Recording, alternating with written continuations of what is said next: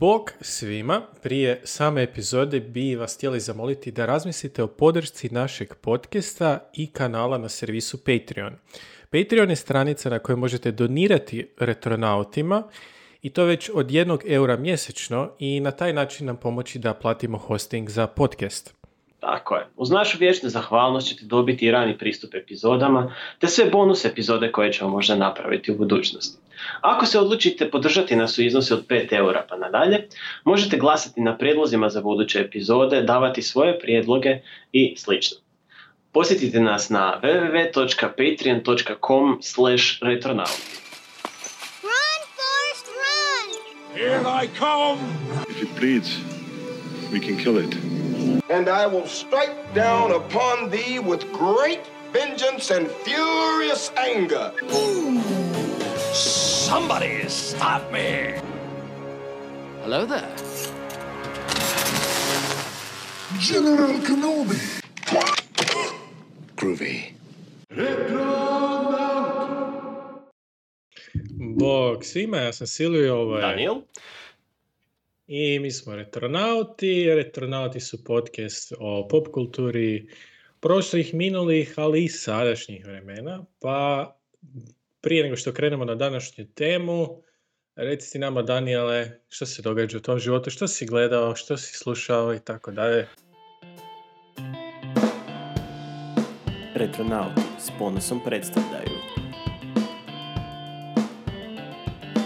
Gledali smo, čitali smo, slušali smo, tražili i nešto zanimljivo da bi vam ponudili početkom tjedna kao mali prijedlog, a regularni podcast dolazi srijedom. U mom životu se događa i malo i, i svašta, ali preći ćemo, preći ćemo na ove multimedijalne stvari. Uh, ja sam specifično počeo gledati sada WandaVision, ova nova Marvelova serija, jel, u kojem su Wanda i Vision glavni likovi, od koje je izašlo do sada pet epizoda, ako se ne varam. I okay. moram priznati, prve dvije epizode su mi bile koma, dosadne, ne znam kako bi to opisao drugim riječima. Onak, uh... Ja sam pogledao prvo i stao sam i sve dok mi ti nisi rekao da bi možda trebao nastaviti, vjerojatno bih i odustao u potpunosti. Mislim da ću pogledati ostatak da, dok se skupi jer još, druga, jer još druga epizoda je poprilično loša i spora i onak.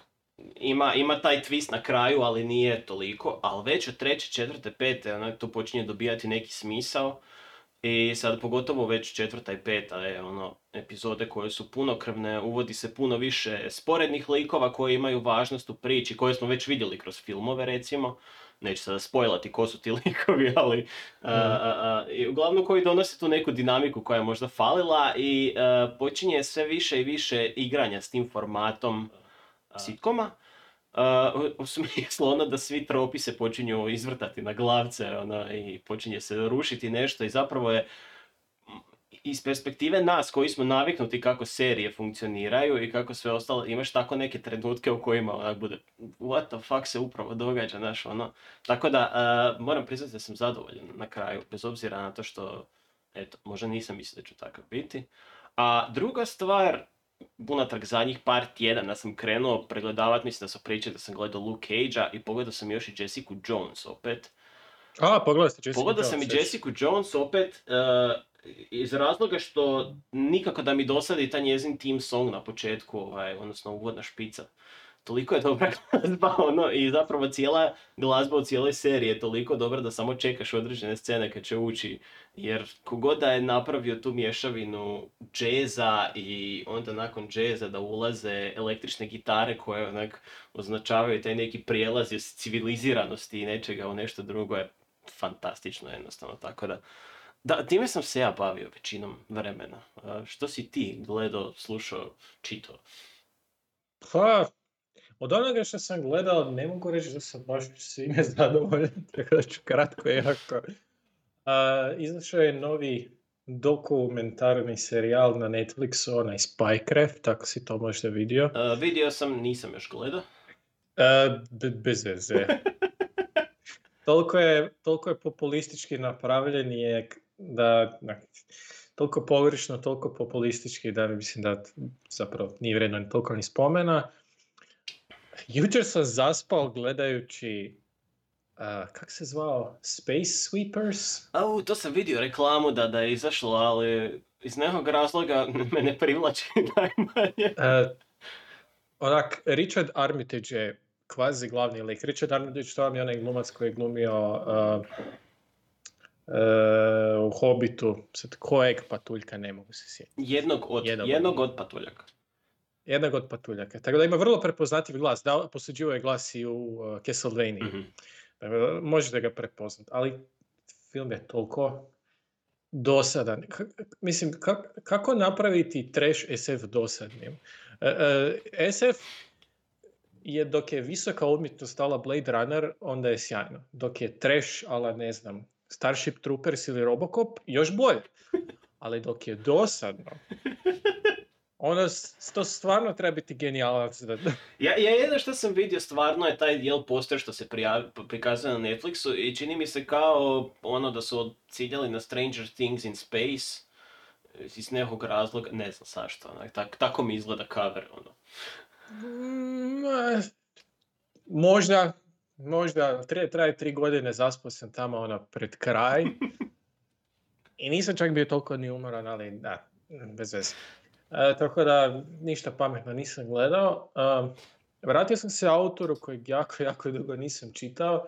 Što više, imao sam svojevrsnu svojevrsni građ prema tome. e, prije već dosta godina e, Guy Gabriel Kay je bio napisao knjigu zvanu Ysabel. Uh-huh. I do tada, do te knjige mi je bio jedan od najdražih autora. I dok sam ja pročitao taj Ysabel, toliko mi se zgadalo sve da sam eto stao do dana današnjeg, iako je glupo. Onak, do tog trena sam pročitao na sedam knjiga i sve do jedne njegove su bi bile dobre.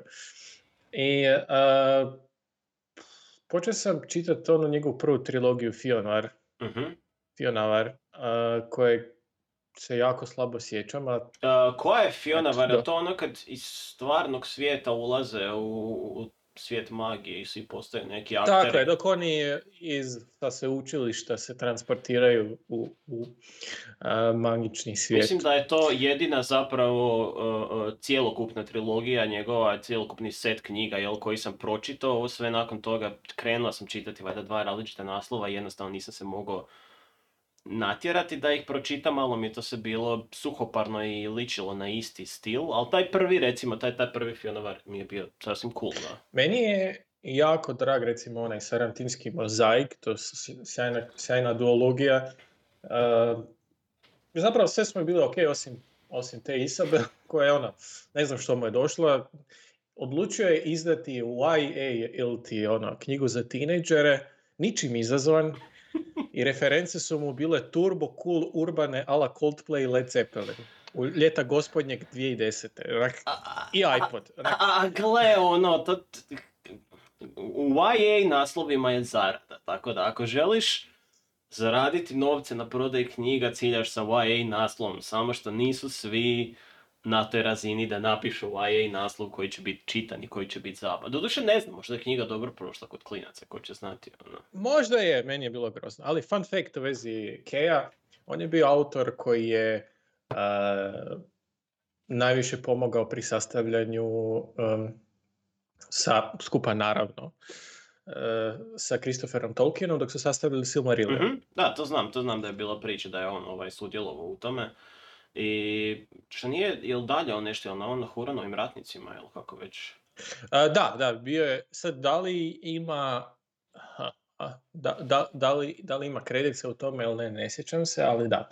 On je, ono, veliki akademik, kako se to može nazvati kad je u pitanju uh, Tolkien, iako njegov rad, njegove fantasy knjige ne mogu biti različitije. Ono što on radi u svojim knjigama, ono, uzme jedan period stvarni, ko što su, ne znam, križarski ratovi, renesansa i stavi pod navodnicima fantasy roman. Znači, osim Fionvara, Fionvar ima magiju. Mm-hmm. Fionavar ima magiju, eksplicitnu magiju, ali ostali romani zapravo nemaju uopće. Gotovo da uopće nemaju. Vrlo su ono low fantasy. Ali da, to i završio sam uh, jednu jako, jako ranu Kingovu priču, to jest knjigu, kratki roman, kako god, uh, Blaze. Uh-huh. Uh, mislim, ne znam da li je baš fair reći da je to jako rano, s obzirom da je prvi draft napisan još prije Gunslingera, dok ima šesnaest godina. Mm-hmm. Ali čak i u to vrijeme je on smatrao da je pre, pre, pre sentimentalno. I u ono vrijeme dok je imao onaj alter ego, je odlučio prepraviti priču i uh, ne znam da li je uopće išta na originalu ostalo, odnosno u konačnom proizvodu. Uh, roman je onako dosta fora jer je namjerno pisan kao šund, šund krimić. Uh-huh. E, glavni lik, um, naslovni Blaze, je grubijan, štemer, ogromni, uh-huh. e, koji je, e, ima manjak mentalnih sposobnosti i koji e, onako suptilno je prikazan da ima vrlo slične sposobnosti kao u Shiningu, da ima shi- Shining. Mm-hmm. Znači, ako ste gledali Shining ili doktor Sleep, uh, Shine je ono dok jedna osoba ili vidi mrtve ili osjeća druge ljude, pa tako i Blaze ima određenu dozu toga i uh, on i njegov partner su sitni kriminalci, a njegov partner umre i zadnja akcija koju su oni htjeli izvesti kao duo jest oteti dijete bogatuna. Mm-hmm. I sad, nakon što taj njegov partner umre, on ga i dalje vidi, iako ga drugi ljudi ne vide, i taj mrtvi partner mu pomaže u tome da otme dijete bogataša. I paralelno s time, King kakav je, ne može ovoga se oduprijeti tome da ne ispriča djetinjstvo tog grobijana, što je zapravo najbolji dio, uh, najbolji dio romana. I to je, to je otprilike sve što sam radio. Ovaj, ja sam tam, tamo sada kad si krenuo pričati, jer spomenuo si dokumentarac, spomenuo si uh, Kinga, Uh, ja sam se napokon odlučio budan pogledati Dark Tower film ekranizaciju. Oj, uh, nema tih droga ovog svijeta koje bi... Taj film, taj film tako nema veze sa knjigom ni sa ičim, ono, to, to je čudo jedno, ono, od... Taj film nema veze s dobrim ukusom. Jer, on, koliko god, ono, imaš savršene glumce koji bi mogli funkcionirati jako dobro i onda ga upropastiš sa pričom koju izmjeniš do neprepoznatljivosti i da je to, ne znam. Ali s dokumentarcima pogledao sam napokon uh, povijest countryja, onu koju si ti predložio, Ken Brooksa. I to prvo... prvo Ken Burns. Burns. Brooks. Burns? Ken Burns, da. Ken Burns presents... Jel prvu epizodu The Rub koja je povezana sa tisuću devetsto tridesete i koja je... fantastično jednostavno saznati sve te informacije i vidjeti odakle je krenulo, koja su izvorišta određenih tipa. Neko bi kad rekao da je banjo nastao na području Afrike, to jest da je, da je to, no. do, od tamo došao kao koncept i nastave ovdje, ovdje u Americi, jel? Uh, već se osjećam pomalo Amerikancem koliko sam se countryja naslušao u životu i svega ostalo. K- kao da mogu ući u njihov mindset i vidjeti kako to funkcionira sve zajedno. Uh, ali da, predlažem u svakom slučaju da pogledate ako vas zanima i malo, ne nužno country, ali povijest glazbe kao tako i pogotovo Amerike u tim tridesetim godinama i kasnim tridesetim godinama. To je stvarno stvar za pogledati jer em što imaju stručne komentatore, ljude iz... Uh, iz glazbe toga vremena i, i kroz njihove komentare vidite koliko je to utjecalo na njih jer to su ljudi koji su odrastali kojih četrdeset godina nakon što je ta prvotna glazba nastala, ali koliko je to ostalo u njihovim glavama i u njihovom mentalitetu u stvari je fantastično i koliko je oblikovalo uh, glazbu toga vremena. Da, ono, uh, ti, te goste koje imaju, stvarno nije populistički napravljeno, imate muzikologe, povjesničare glazbe, glazbenike i sve sto ljudi koji znaju što govore. Mm-hmm. Eto, time bi završili ovaj dio od toga što smo gledali i pogledali. Današnja tema, odnosno tema današnjeg podcasta, uh, bit će jedan film koji je eto usko vezan uz dokumentarce o kojima smo pričali i koji je meni Silviju poprilično drag i za kojeg ja kada sam shvatio koliko je zapravo godina prošlo od kada je taj film izašao, nisam baš bio siguran da sam u pravu, ispalo da jesam. Tako, koliko jer je prošlo? Jer riječ je o dvadeset jednoj sada godini već od kada je taj film izašao. A film još uvijek toliko dobro se drži i toliko je dobar za pogledati i zabavan da jednostavno...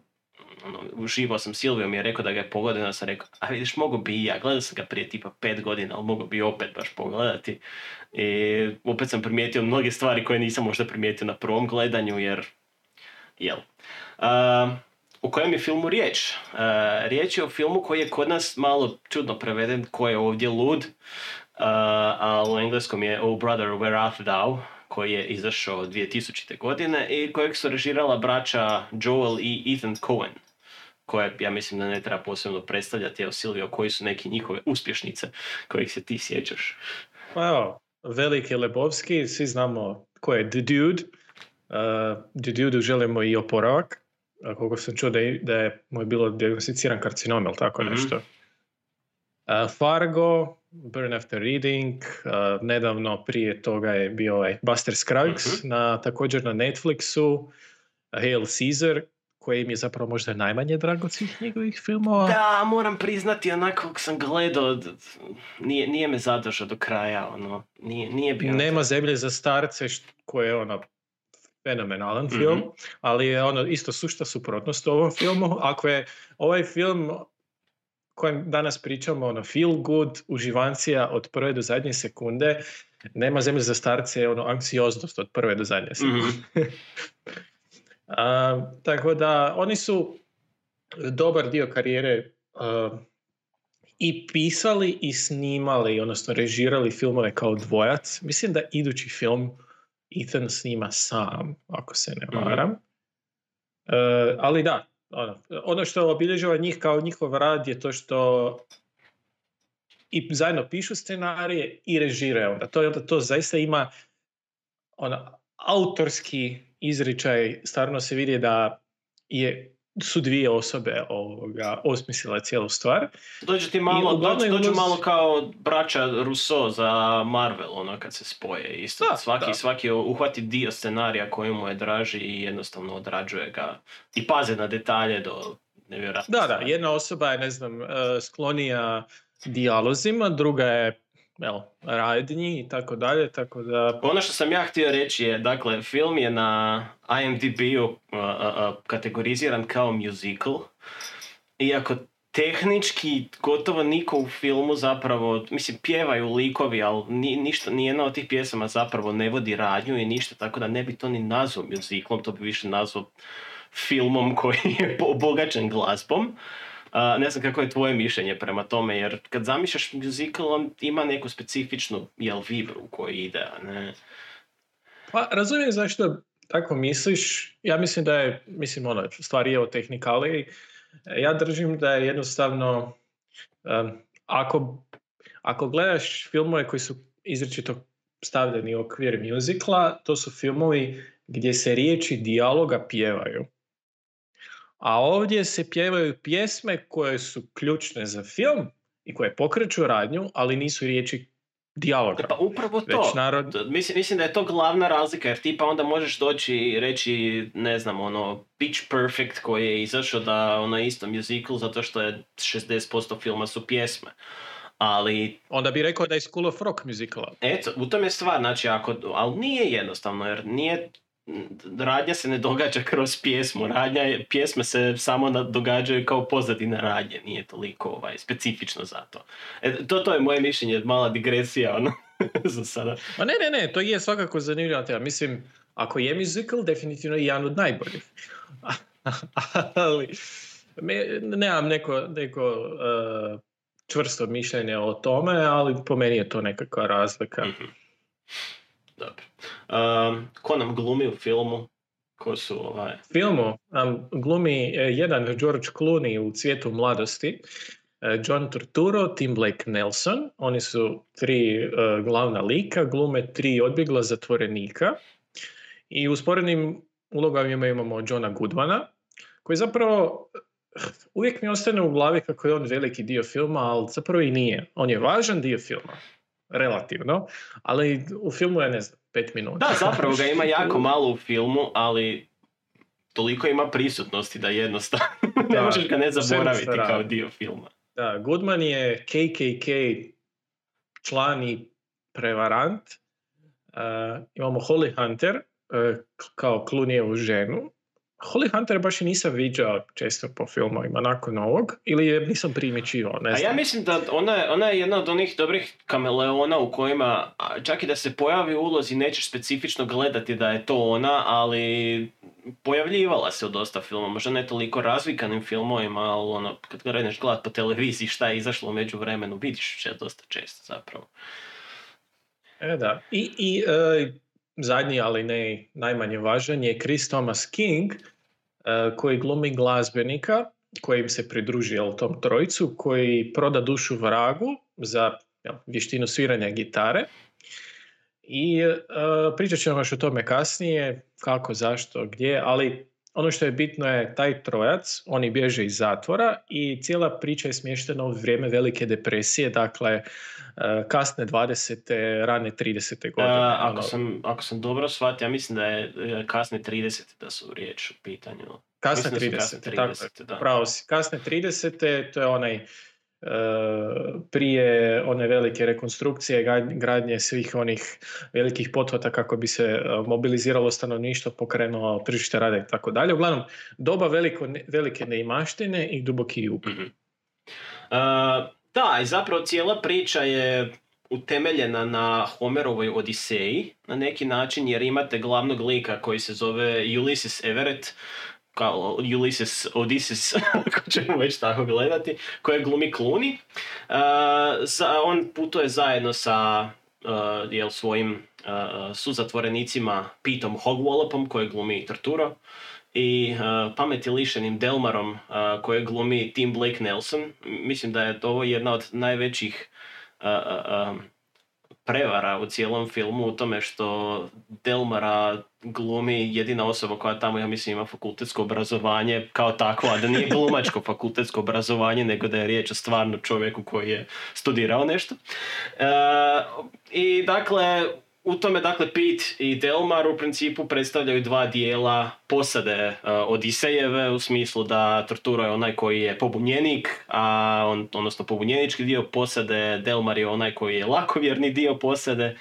I oni bježe iz zatvora kako bi se domogli jedan zarez dva milijuna dolara, i to se voli često spominjati u filmu da je upravo jedan zarez dva milijuna dolara u pitanju da bi oni to mogli podijeliti na valjane dijelove. Da, neko kaže jedan, a onda ih uh, kloni iz prve, jedan zarez dva. Poanta je da se uh, gradi brana, uh, treba se napraviti akumulacijsko jezero na mjestu gdje je on sakrio novce, i oni trebaju doći prije nego što se akumulacijsko jezero napuni sa vodom da spase, i zbog toga oni zapravo bježe iz zatvora. Mm-hmm. I Uh, tu dakle susreću i uh, Johna Goodmana koji predstavlja Kiklopa, tu susreću Tomija koji je kao Atena, koji njima pomaže zapravo u tom njihovom poduhvatu, kao što je Atena pomogla Odiseju u poduhvatu.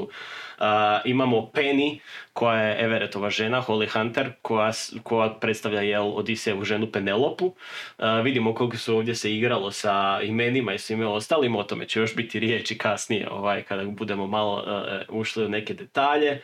Imamo i verziju kralja Menelaja koji je zapravo uh, u ovom smislu uh, jedan od kandidata za guvernera Misisipija, uh, koji je isto tako poprilično prikazan kao zanimljiv lik. uh, imamo sirene, slijepog proroka, dakle sve ono što je poznato iz Odiseje kao takve, dakle i u ovom filmu možemo vidjeti, ali prerađeno zapravo na jedan zanimljiv način gdje doslovno ti može preletiti preko glave ako nisi upoznat već s Odisejom. Trebalo je, trebalo se toga sjetiti. Ajmo pripričati tu priču koja je preživjela sve ove eone i staviti tu priču u Veliku depresiju. Da, jer di ćeš ti, di ćeš ti veće, uh, većeg uh, razmaka između jedne antičke Grčke u kojoj se događala originalna radnja i jednog hillbilly Misisipija, babički ono gdje. Pa baš. Uglavnom, odličan film, pun izvrsnog humora, pun tako nekih situacija koje se čine nadrealne u jednom trenu, ali zapravo ono spašu jedne s drugima i, i, i ti likovi. Sad kad uđemo u triviju oko cijelog filma vidjet ćete koliko je to bila posvećenost detaljima i koliko se tu može stvari izanalizirati i pogledati, i idući put ako budete gledali film da možete jednostavno uletiti u njega sa totalno drugačijim gledanjem. Jel, naravno, ako slušate naš podcast i znate zato sve. Mm-hmm. Uh, pa ništa, ajmo početi od nekih zanimljivih činjenica. Možeš ti. Pa evo, uh, mislim, profil braće Coen, to je dvije tisućite godina, ah, vjerojatno kasne devedesete već, kad su prišli, Clooney je bio toliko visok da je on pristao i prihvatio glavnu ulogu bez da je uopće i vidio scenarij. Zato što je reputacija bila takva da ako ti priđu braća Coen, to je to. To je uloga s kojim doslovce gradiš karijeru. Um, posebno, posebno za Clooney je to bilo da je on rekao da on je volio i njihove loše filmove, tako da je tu bilo, znači, on je bio pretežito fan koji je baš htio raditi s njima i zato nije mogu odbiti. A znaš, ovi raniji filmovi Coenove je tipa The Hudsucker Proxy imaju i oni svoje fanove. Mm.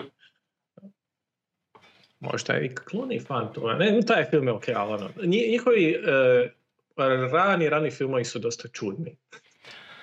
Uh, ne, bi ja, ne bi ja rekao ni da je ovaj film puno drugačiji zapravo, ono, kada gledaš u podnačnici, ali eto, ono.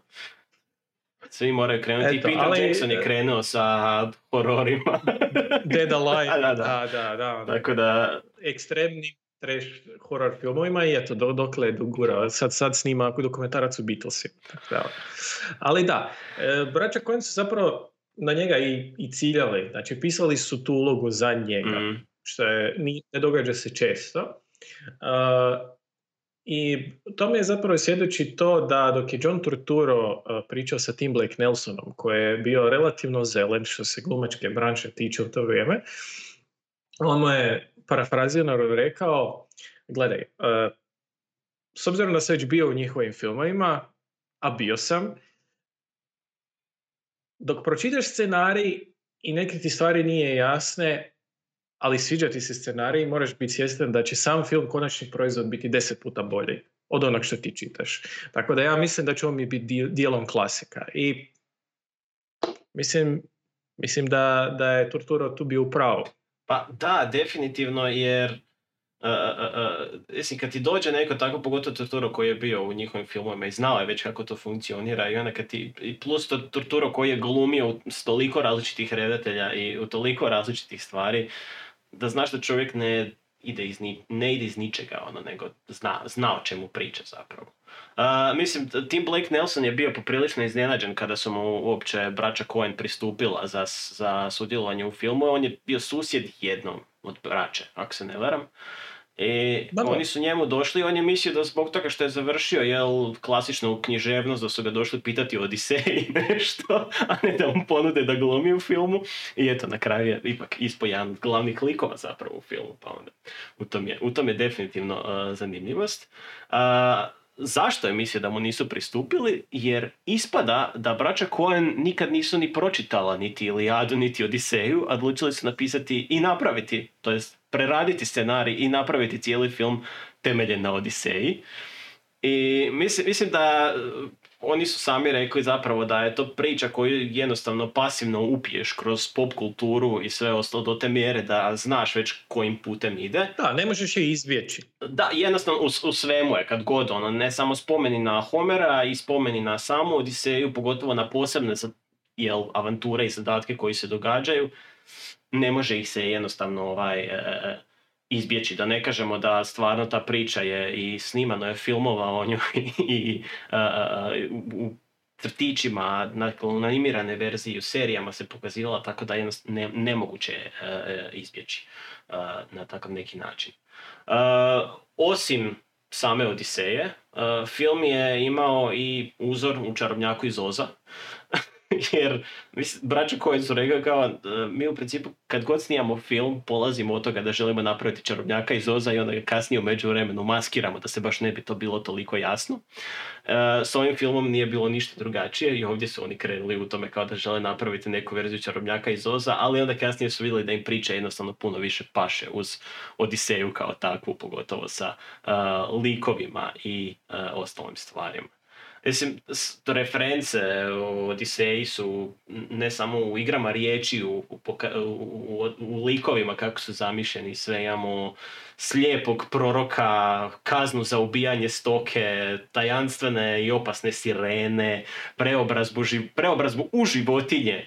Uh, Pod navodnicima. uh, Kiklopa, ne znam, odlazak u podzemlje koje je isto tako fascinantno zapravo odrađen u cijeloj toj priči, uh, čak i kasnije odnos između Evereta i njegove supruge koji je, dakle, ide u potpunu emulaciju zapravo onoga što je Odisej sa svojom ženom morao raditi.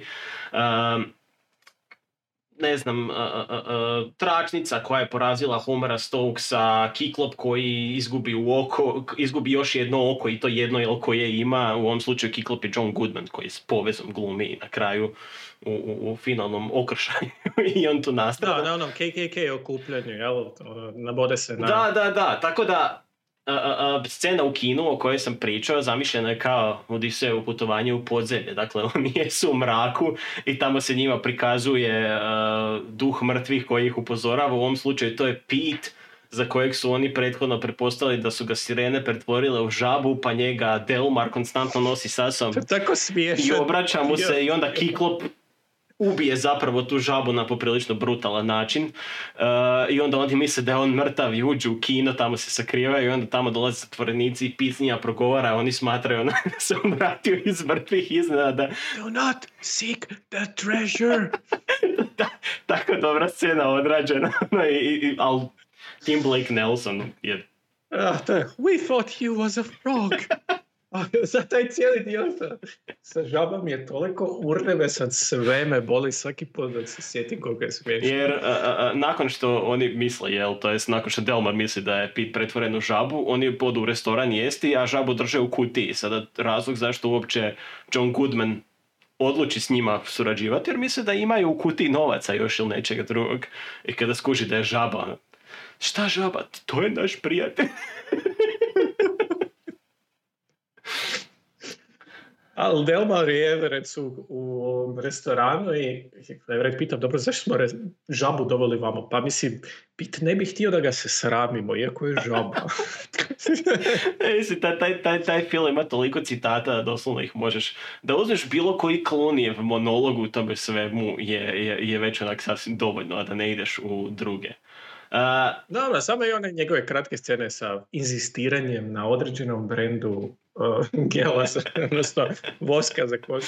Da, i kasnije kad se vidi da on u svojoj brvnari zapravo ima cijelu, cijeli rezervar toga, upravo toga, ono ne znam koliko komada njih naslaganih jedne na druge, onak je fascinantno. Uh, odanost čovjeka uh, određenoj uh, određenoj tvrtci i firmi i proizvodu. Uh, imamo tu i stvar, dakle, naslovna pjesma koja je nastala je uh, A Man of Constant Sorrow uh, i zapravo kada uzmete ime Odisej, znači onaj koji podnosi mnoge teškoće, odnosno čovjek stalne tuge na neki način u slobodnom prijevodu, samim time zapravo su išli da pjesma govori o Odiseju, naravno. A, čak i ono čisto etimološki, sve, sve, sve u pokazuje na, na naslov. Da, i to je nevjerojatno koliko su detalja zapravo, koliko su posvetili ovaj, uh, pozornosti takvim detaljima, nekim specifičnim. Um, u međuvremenu nalaze pjevačice u rijeci, koje su sirene, jel, predstavljaju sirene, i uh, one svojom pjesmom na njih primame i odjednom se oni probude i Pita nema. I tu sada ima ta cijela stvar u tome da kao uh, uh, uh, sirene zbog pohotnosti Odisejevih mornara njih pretvore u svinje ili nešto tako i turn over to the turn them to pigs na neki način i ovdje su braća Coen bila poprilično inspirativna i umjesto da ovdje ih pretvore u svinje, oni su ih predali svinjama, turn them Two Pigs, odnosno policajcima koji su ih tražili nakon bijega iz zatvora, što je isto opet okay. zanimljivo igranje. I igra sa riječima u, na, na toliko razina, ono da je jednostavno. I tu se oni razdvoje. I tu se oni razdvoje, da. I kasnije se naravno okupe opet i tako, tako da uh, skup K K K-a koji je isto je još jedna fantastična scena zato što ono toliko je jednostavna, a toliko je dobro napravljena. Taj cijeli setup sa tom K K K scenom je toliko briljantan je, ono, da, da čovjek trepne propustio bi neku forer. Oni, znači, oslobode Pita. Njih troje su ponovno jel, ujedinjeni i imaju namazeno lice tom istom pomadom za kosu. I onda preruše se jel, u, u K K K stražare jer žele spasiti ovog uh, gitarista kojeg smo zaboravili reći da je crnac. I to ima ta jedna šala koja je toliko jednostavna, toliko smiješna. Znači, jedan od njih uzme uh, od K K K odijelo od Color Guarda. A Color Guard je u K K K onaj koji uh, čuva pristup, odnosno krilo. Mm-hmm. I dok, dok popadne ta kapuljača s glave, ovaj glavni K K K-vac vikne The Color Guard is colored! Jer imaju zamazane lice. I misle da je crnac. To je toliko glupa šala, ali je toliko smiješno. Da, da ne kažemo da, da je to uh, šala koja funkcionira od početka samo kad oni kao snimaju pjesmu I'm a Man of Constant Sorrow i kad dođu predstavljaju se kao crnački bend. Uh, dakle, oni su svi crnci osim gitarista koji je bijelac, iako je u potpunosti obrnuto naravno. Obrnuto. I kasnije, dakle, opet kad se pojave na sceni, kad nastupaju u jednom kasnijem dijelu filma, opet još uvijek su namazani s tim pomadom, još uvijek ljudi misle da su oni crci iz nekog razloga, iako je poprilično očito da nisu, ali eto, ono. Jer to, ako ćete gledati ikad ovaj dokumentarac o country glazbi, možete vidjeti da su jako veliki broj glazbenika je zapravo se mazo blackface-om, kako bi izgledali kao crnci da im mogu svirati određenu vrstu glazbe. Da, to su bili oni takozvani minstrel show. Joj, Silvio, kojih je još ima referencije na Odiseju? A, ima ih stvarno more. Um, pričali smo o, o ubijanju stoke. Uh, ima, ima jedan dio Odiseji vrlo kratak, kada Odisevi ormari ubijaju, odnosno kolju stoku uh, boga Heliosa. Uh, I u samom filmu je to referirano kada upoznaju pljačkaša, koji je isto persona u filmu, uh, Babyface Nelson. Uh, i to je tako komičan lik, znači oni, oni bježe, to je još dosta rano u filmu, trojac bježi od policije uh, i putem sretnu pljačkaša koji bježi od policije i on je zloglasni Babyface, Babyface Nelson koji se vozi od, od banke do banke kako bi pobio neke tamo rekorde. I, i ukrao što više novaca, iako novac nije ono što on traži, nego ima neku egzistencijalnu krizu gdje... On je zapravo poput psa koji lovi auto. Što će napraviti kad lovi auto? Ne znam. Tako je i taj Babyface Nelson koji ono žuzi za tom slavom, ali jednom dok ukrade novac opljačka banku, osjeća tu prazninu i ide dalje. Mm. I tako dok, prvi put dok oni njega sretnu, on... Uh, izvadi, šta ono, Tommy, Tommy Gun, Gun onaj T P K i, i krene pucati po policajcima, ali putem im, putem pripriječe krave i onda krene pucati po kravama uz uzvik da mrzi krave više od drotova i to je referenca jel, na, na ubijanje krava od strane Odisejevih mornara. E, pričali smo etimološki koliko, koliko to se je zapravo povezano, pa tako ime Peter, odnosno Pit je stijena, a Delmar znači onaj od mora. Dakle, Everett kao Odisej je taj koji je zapeo između stijene i mora, što je još dublja referenca, jer imamo dva mitska čudovišta u grčkoj mitologiji koja su izričito bila opasna za mornare, gdje postoji jedan koridor kojeg su čuvali Haribda i Scila. Haribda je morsko čudovište iz jel, mora, odnosno iz vrtloga koji je u moru, a Scila je morsko čudovište iz kanala koji je bio pored, koji je ulazio u more. E, nadalje, evo, o samom Homeru, prva osoba koju oni sretnu nakon bijega, doslovce prva osoba koju oni sretnu nakon bijega iz, iz e, zatvora, iz robije, je stari slijepi prorok. koji, jel, predstavlja Homera, autor, tak, tobože autor Odiseje, i e, on je isto tako tradicionalno prikazan u svemu kao slijepi lutajući pripovjedač. Pa i na početku filma, dok ih on upozna, on im zapravo ispriča sve što će se njima dogoditi. E, uključujući onu skroz zadnju scenu sa kravom na, na krovu. Na krovu. Al a, a, ta, ta scena a, prije nego što će on doći, dakle, gdje se oni pokušavaju stvari ukrcati na vlak u, jel, u pokretu i ne uspiju to, i onda vidite kako prugom dolazi slijepi starac na jednoj od onih a, starih kolica koji idu po tračnicama koje morate, jel, go, pumpati da bi išlo, i, i dolazi on tako polako i oni kao, ha, dobro, šta, nema druge opcije, idemo. I tu njima on ispriča njihovu cijelu priču. I poanta je da njega vidimo opet na samom kraju filma, dakle kad imamo odjevnu scenu koja pokazuje stari grad i sve ostalo, i zadnja scena je doslovno on kako prolazi opet prugom kao završetak te priče. On je taj koji je uh, i predvidio sve i tako će se dogoditi. Tako je, tako je. I mislim, van njega kao autora. Zapravo, e, dio referencije je taj što, mislim, dan danas postoji ono stanovito homersko pitanje, da li je Homer zaista napisao to što je napisao. Tako da, dok, dok ga oni pitaju kako se zove, on kaže da nema ime. Mm. I to je zapravo referenca na to. Uh, ako ćemo ići dalje u metafore, uh, zapravo glavni neprijatelj Odise, Odiseji je uh, Poseidon, bog mora. I u samom filmu pričao si, jel, kad si pričao o radnji, paravan cijelog putovanja. Znači, Everett je taj koji spremi plan bijega i on uvjeri ovu dvojicu na račun toga da postoji blago. I da moraju doći do blaga prije nego što se dogodi poplava. Tako da oni se zapravo utrkuju, odnosno bore protiv vode, to jest Poseidona. Uh, slično tome je zapravo i sam kraj Odiseje ili ovog cijelog filma, gdje ako ste čitali, jel, Odiseju, to je, jel, ep, uh, za sam ep ima smisla da Bog intervi, intervenira na kraju. Znači, imate onaj pojam u književnosti Deus ex machina, kada se doslovce ruka Božja spusti i promijeni nešto, pomogne, intervenira glavnim likovima. Na kraju Odiseje je to Atena. Uh, ovdje je, jel, poplava. Mm-hmm. Tako da, e, ima tu stvarno svega, neću sad ponavljati ovo vezano za prsten i, i njegovu suprugu. E, ono što je, što je meni zapravo uvijek bilo smiješno, to što kako...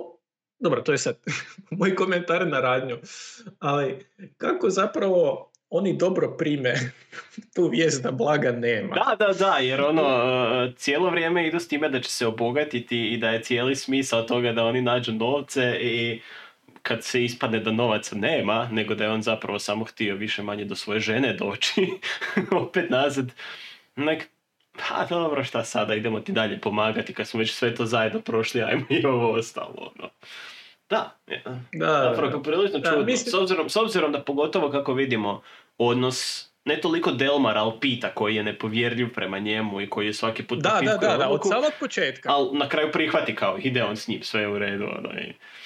Uh, mislim, sada možemo preći i na stvari koje nisu specifično vezane za Odiseju, jer mislim da će našim slušateljima puknuti glave dok sve to budu išli pregledavati i tražiti, ali uh, ima još hrpa zanimljivosti vezano uz film, pogotovo kada je vezano Babyface Nelson i smrt krava i svega ostalog, jer u jednoj sceni uh, uh, specifično policija pregazi kravu i uh, dakle Tvrtke, tvrtke koje se inače bave onim uh, famoznim na, natpisima na kraju filma "No animals were harmed in making of this movie". Filming of this. Uh, uh, uh, u ovom slučaju, dakle, nisu htjeli dati tu, jel, tu oznaku, jer su mislili da je stvarno krava nastradala koliko je realno cijela scena izgledala.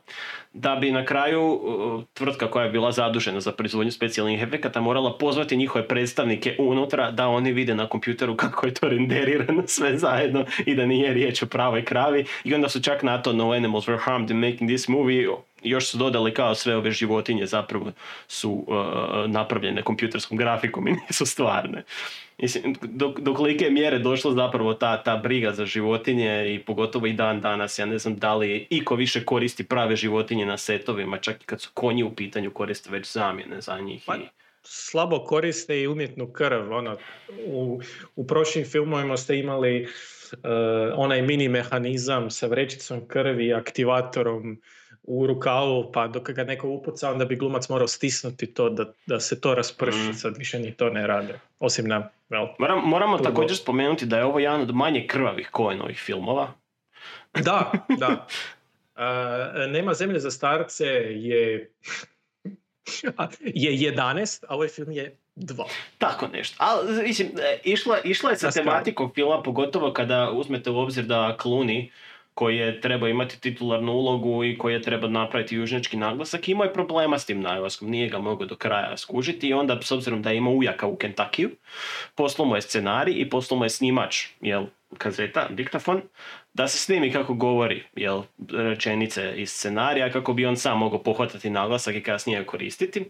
I, naravno, ujak je to napravio, poslao mu nazad, jel, ovaj, kazetu sa svime time, on je preslušavao to i kad je pokazao Coenima, jel, svoj naglasak, oni su skužili kao, pa dobro, ali fali dijelova, nikako ne spominješ damn i hack i hell i ostale stvari koje su bile u scenariju.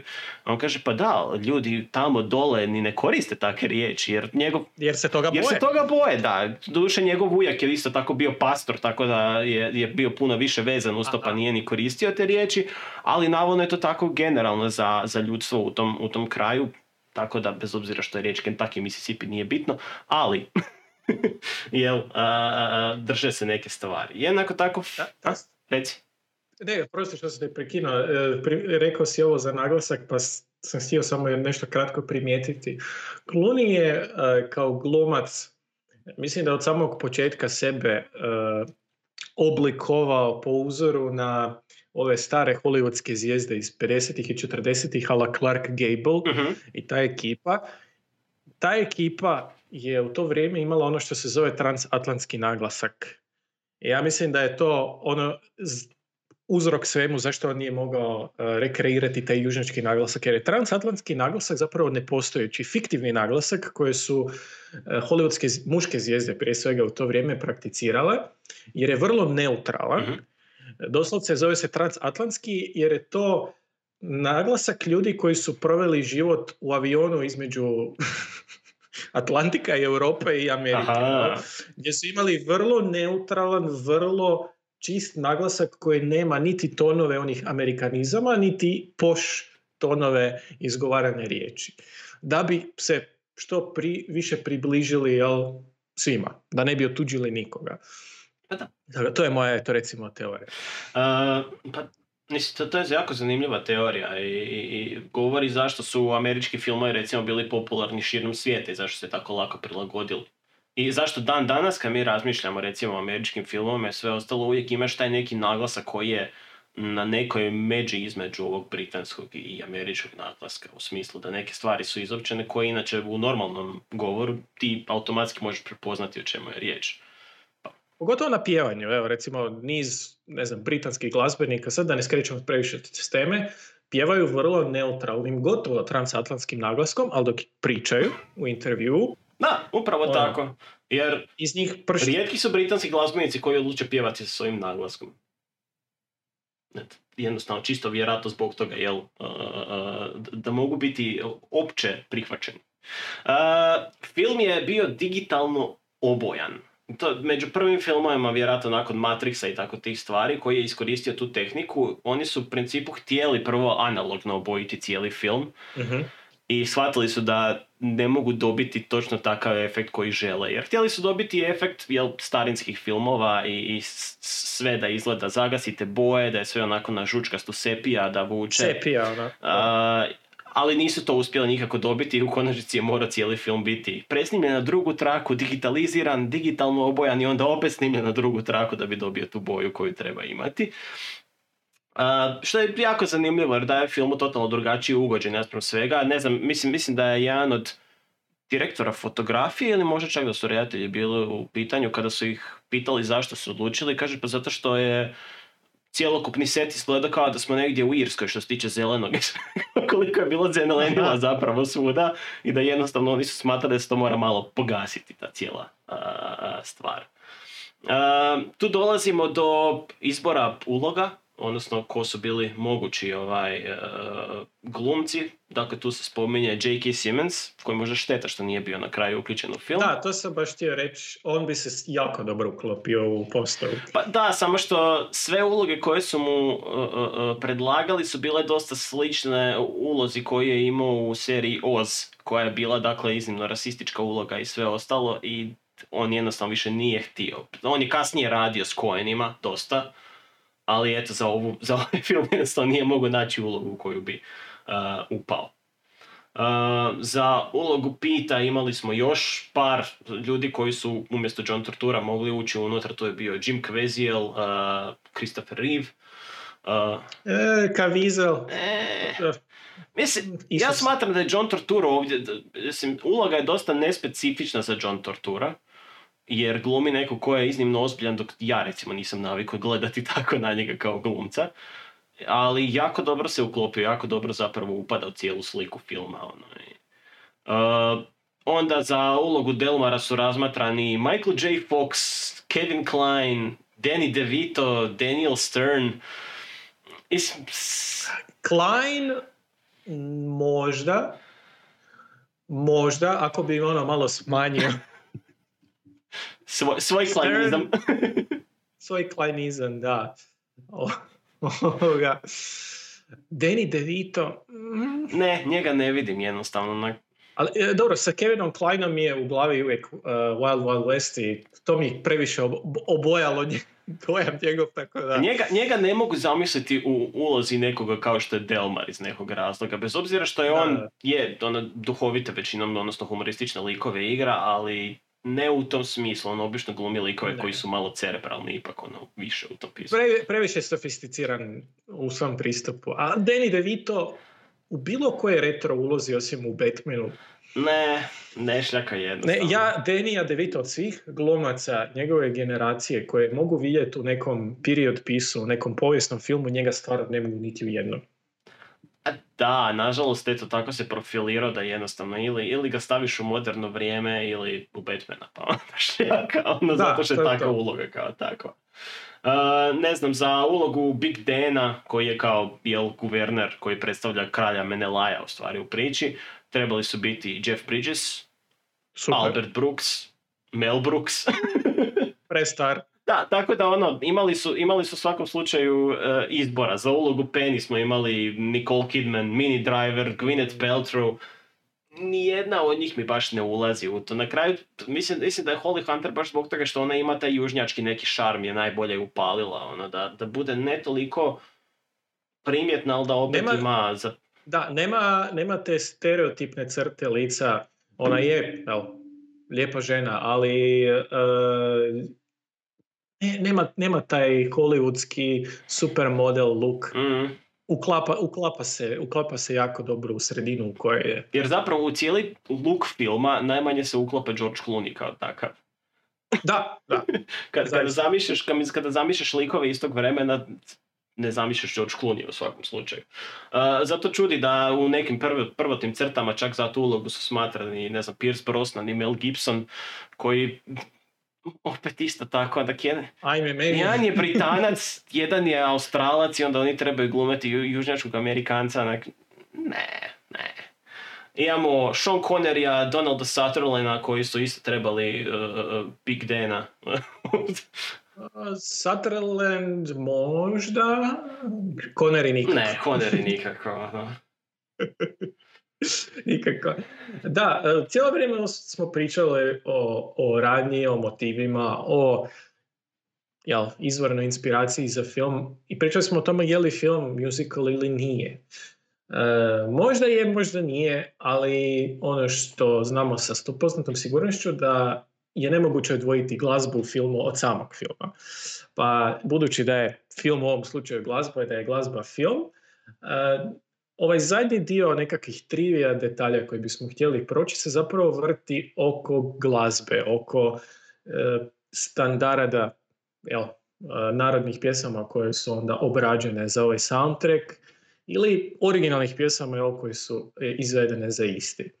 Pa e, jedna možda činjenica je ta da pričali smo, ako ne možda toliko koliko bi trebali, o ulozi Tomija. E, njega u filmu utjelovljuje Chris Thomas King. I ako niste čuli za njega, niko vas ne može jel, kriviti, zato što on zapravo nije glumac, on je glazbenik, on je bluzer, blues gitarist kojeg su braća Coen pozvali da glume u filmu jer su bili fanovi. I e, stvarno je sjajna ona scena, mislim svaka scena u filmu je sjajna, ali scena gdje on pjeva uh, pred logorskom vatrom Hard Time Killing Floor Blues, mm. koja je u originalu Skip James, je toliko dobra da ono, doslovce, meni se dan danas ono, digne mi se kosa na glavi, mislim kosa, koliko je dobra, figurativno. Uh, on je u filmu Tommy Johnson uh, i u filmu govori o tome kako je jel, prodao dušu vragu za a, gitarističke sposobnosti. I ako vam to zvuči poznato, u pravu ste, jer puno daleko poznatije ime koje se veže uz tu a, legendu je Robert Johnson. Onaj gitarist iz dvadesetih godina koji je umro mlad i postao do dana današnjeg, jel, a, ne znam, referenca na prodavanje duše vragu za određenu vještinu. I uh, Tommy Johnson nije bio pravi glazbenik u to vrijeme, isto s Delte, iako s drugog dijela Delte, i o njemu je kružila vrlo slična legenda. Uh, razlika je ta što Robert Johnson je umro mlad i kako to obično bude dok jedan glazbenik umre mlad, ta legenda od njima naraste, mm-hmm. nego da je netko proživio cijeli jel, svoj radni vijek sa istom vrstom uh, legendi. Tako da oboje su jel, se zvali, prezivali Johnson, nisu bili u rodu, ali oboje su prave povijesne figure. E, ima, ima jedna stvar vezana uz to, dakle, kada jel, Tommy opisuje kako vrag izgleda kad ga je sreo na raskrižju, on u principu opisuje šerifa koji lovi zatvorenike konstantno, jer jel, bljed, bljed e, nema pogled, zapravo pogled, u pogledu reflektira tvoju dušu zato što je ovaj non stop nosi zapravo naočale. Ima one ta, tamne, one da uske naočale. I, i da, ga prati, e, da ga prati zvijer sa strane, ovaj non stop ima psa sa sobom i takve stvari, tako da i to to neka reflektira referenca koju su napravili u međuvremenu ovaj, između jednog i drugog. Dobro. Uh, šta, Tim Blake Nelson je u, jednom, u jednoj sceni jel, krene pjevati solo e, i za razliku od George Clooney on je zapravo otpjevao tu pjesmu i čak je dobio Emmy za pjesmu uh, In the Jailhouse Now. Uh, Coeni su naravno bili ugodno iznenađeni njegovim pjevačkim sposobnostima jer nisu to očekivali od njega, ali... Nije ni on. Nije ni on, da. A eto, s druge strane, Clooney, Clooney koji dolazi inače iz glazbene obitelji i svi njegovi bliži i daljnji rodovi su neki pjevači u nekom smislu. I on je toliko jadan vježbo za tu pjesmu, za, za jel, Man of Constant Sorrow. I na kraju su, kad su shvatili da on to ne može otpjevati, na kraju su morali unajmiti glazbenika Dena Timinskog, koji je otpjevao i podsvirao zapravo tu pjesmu. E, Dan Timinski je inače poznati counterfolk glazbenik koji nastupa sa Alison Krauss i mnogima drugima, dakle ima i svoje solo projekte sa strane. O da. E, Alison Krauss, kratki komentar, ako se slušatelji, gledatelji sjećaju, ona scena sa sirenama, to je njena originalna pjesma koja je pisana za ovaj mm-hmm. film. To je njen glas dok, dok sirene pjevaju i zavode, jel, trojac. Da, e, meni osobno najdraža scena koju mogu čuti, zapravo kad god se pojavi ta, riječ je o pjesmi Oh Death, koju u ovom, u ovom slučaju izvodi Rel Stanley, što je valjda i najjezovitija izvedba te pjesme o, ikada. Uh, ovdje je iskorištena baš za ovaj K K K skup, dakle, gdje oni zapravo navještuju smrt uh, uh, Tomiju kojeg su uhvatili, kojeg žele spaliti. Ali, ali ta scena, ak, prvi dio krene vrlo jezovito i jako brzo se pretvori u Tom i Jerry crtač. Zapravo jer Znaš kad se to meni pretvori u, u, u Tom i Jerry crtić? U onom trenu kada svi ostali K K K-evci imaju svoje one uzvike u toku pjesme, ovaj, jer zvuči doslovno kao dječja brojalica, ono nešto. A... Da, jer dok krenu onaj prvi prizor sa formacijama, dok marširaju, to je jezovito. Mm. I onaj u pozadini križ koji gori i tako dalje. Jer Oh That je inače pjesma koja govori o... A čak mislim da je to o jednom jako mladom ili djetetu ili čak mladiću koji umire, dakle koji ima visoku vrućicu i koji se suočava sa smrti i traži od nje zapravo da mu dopusti da poživi još neko vrijeme, što smrt naravno odgovara da neće. I recimo to je meni, ja sam prvi put tu pjesmu čuo, doduše ne u izvedbi Ralpha Stanleya, čuo sam je u izvedbi Jen Titus, I guess da se tako izgovara. Uh, U Supernaturalu, kada predstavljaju smrt kao lika, ta pjesma se prvi put pojavi i opet ta scena je vrhunac nad vrhuncima kako su je predstavili, ali od tada mi je ta pjesma ušla u uho i onda sam te kasnije saznao da je to u stvari stari bluegrass standard koji... Ali Stanleyjeva pjesma, dakle, gdje on samo pjeva, gdje nema nijednog instrumenta i svejedno te može toliko ne, privući da je glas. To fantastično. Fantastično. Ono što je meni ironično vezano za upravo upotrebu te pjesme i tu scenu je taj što taj glavni K K K-evac, fun fact, glavni osoba u K K K-u se zove Grand Wizard, što me nikada neće ne nasmijati.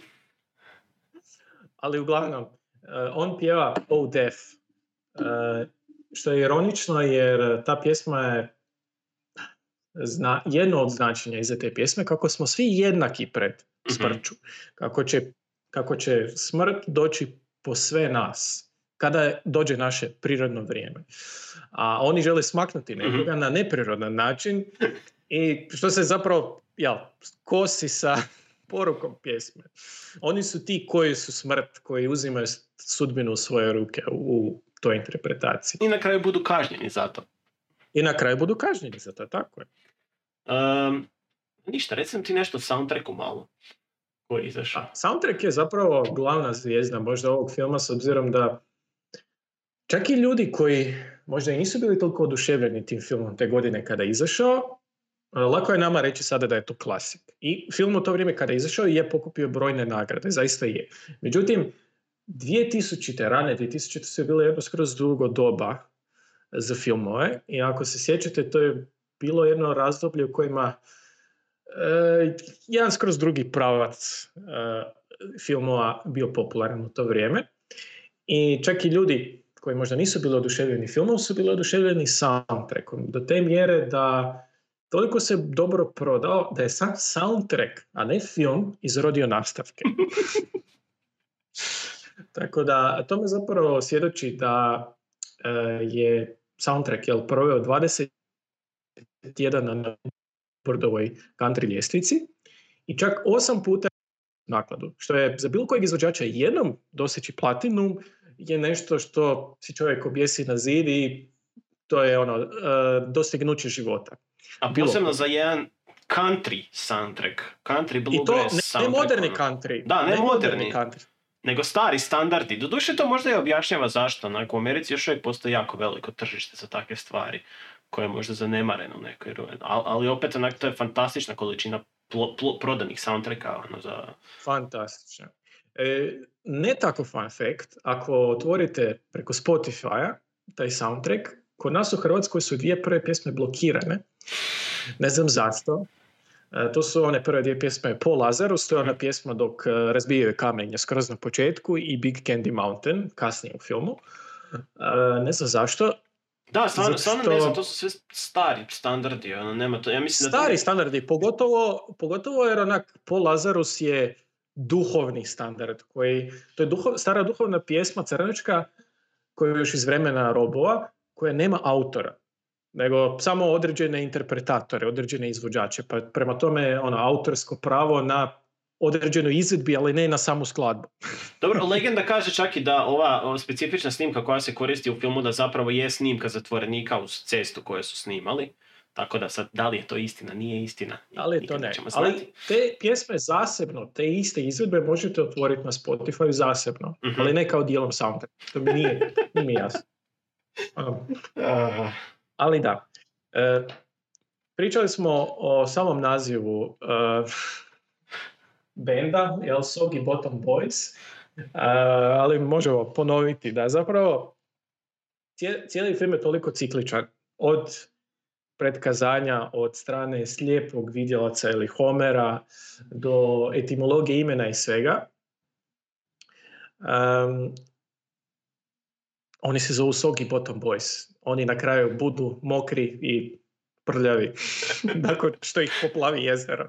Da, da, da, upravo to. Dakle, nakon što završe u tom močvarnom akumulacijskom jezeru, jel, zapravo se ostvari ta njihova ideja kroz ime benda. A taj način, kako nonšalantno se nazovu, e, ona ima jedna kratka scena, ona, e, linija dijaloga koja onako e, čovjek može i zaboraviti, gdje, mislim da Clooney nekoga opisuje da je in his soggy bottoms ili tako nešto, mm-hmm. i brzo kasnije, dok odu u onaj studio za snimanje s onim slijepcem, se nazovu, oh, we're the Soggy Bottom Boys. Onako pogleda okolo oko sebe, yeah, we're the Soggy Bottom Boys.